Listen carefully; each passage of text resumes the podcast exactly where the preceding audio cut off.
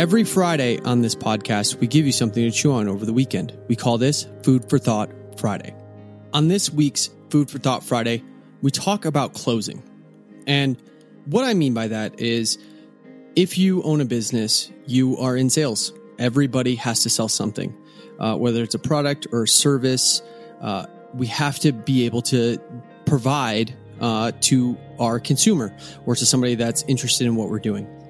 And the reason why I want to change a little bit of the way you guys actually perceive closing. So, in the gym industry, I get lots and lots of free help calls that I always hear the same words of, I feel salesy or I feel like I have to sell.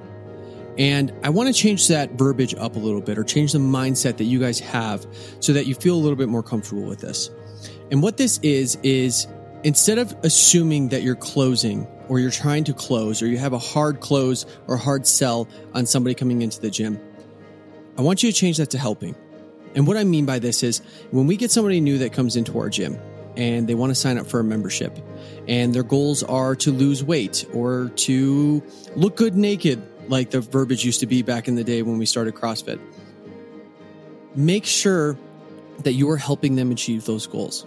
You're not selling them on a nutrition program. You're not selling them on an on ramp program or a foundations or CrossFit or personal training. What you're doing is you're helping align and get closer to those goals. You guys are building a roadmap from where they are now to achieving those goals. And that's what you should be looking at. You're helping them get to their goals. If you have the services that are in perfect align with what they're trying to achieve, like losing weight and nutrition, that's what you need to prescribe to them. Be the doctor in their life that is prescribing them what they need to do to get to their goals. Stop assuming that you're just selling, you are helping.